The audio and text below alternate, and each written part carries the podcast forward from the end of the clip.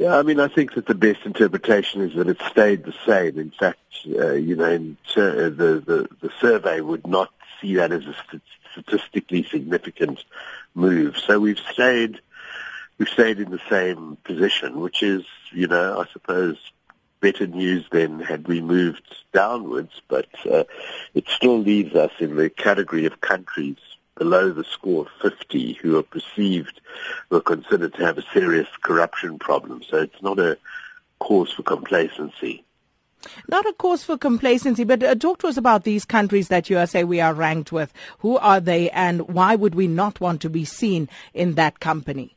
Well, you know, be, be, not very far below us are, are, are, com- are countries that, that uh, suffer from a degree of corruption that is going to be very, very difficult to turn around. I mean, there are, nobody knows exactly where the tipping point is, and I think it's different for different countries.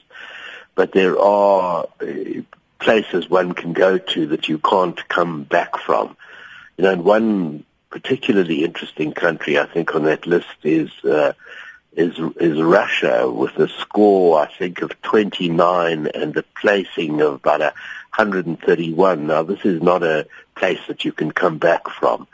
And I think South Africans need to be worried at rumors that they are our fav- favored partner in this huge uh, um, possible the nuclear uh, procurement deal. Uh, you know, I think you get involved in a public procurement like that with a country in that position on the Transparency International Index, given that that's an industry that is notorious for corruption anyway, you really are inviting a, a degree of corruption into this country that we have not yet experienced. So we're, we're doing better than our BRIC partners, BRICS partners.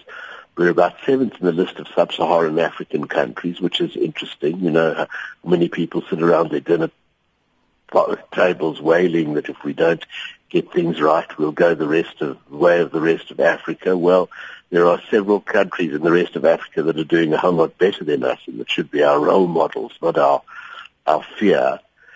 So, so yes, uh, you know, I suppose the good news is we haven't gone any further. But uh, you know, I think if last year they had measured the resistance to corruption, that would have shown to have grown enormously.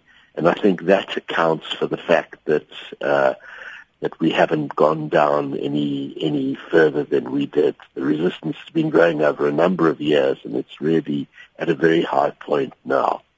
So, uh, apart from that resistance, what else do you think can be done better as a country for that score to improve? Well, you know, the, the, you know that's a big question, and there are big things that can be done, and there are smaller things that can be done. I, I you know, I think that the the really big problem is the constant demonstration that if you have political power and wealth, you can get away with almost anything. So it's a problem of impunity, of no consequences. And one of the reasons why there are no consequences is that the the Hawks and the NPA, it seems the, the, their leadership is unstable.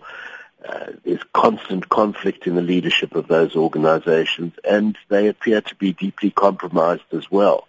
You know, it's maybe not surprising in a country where, uh, you know, the ruling elite have reasons to fear an independent uh, law enforcement authority and an independent prosecutorial authority that they would be the most compromised institutions. But I think that's the real that's the big problem. I mean, the, you know, we could tighten up our procurement procedures, we could t- tighten up our uh, employment procedures, our recruitment procedures in the in the public service.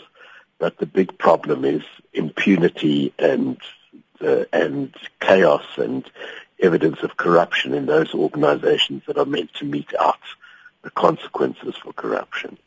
Well, David Lewis, thanks so much uh, for that. Uh, that was the Executive Director of Corruption Watch, David Lewis, talking to us about uh, their reaction to uh, the uh, public perception, uh, public sector perception on corruption in South Africa, which has gone up to 44, 45 from 44 in 2015. And of course, just to bring some clarity, the scale there is from zero to a one, to 100 and zero being most corrupt and, you know, 100 100, uh, the country perceived to be very clean. So we came up with a score of uh, 45. And uh, David did indicate that we were number seven on that list. The countries above us on the continent, uh, number one is Botswana, number two, Cape Verde, uh, three, Mauritius, and then Rwanda, Namibia, uh, Sao Tome and Principe, and Senegal joined with us on seven. So those are the countries faring better than us in the corruption perception, public uh, perception.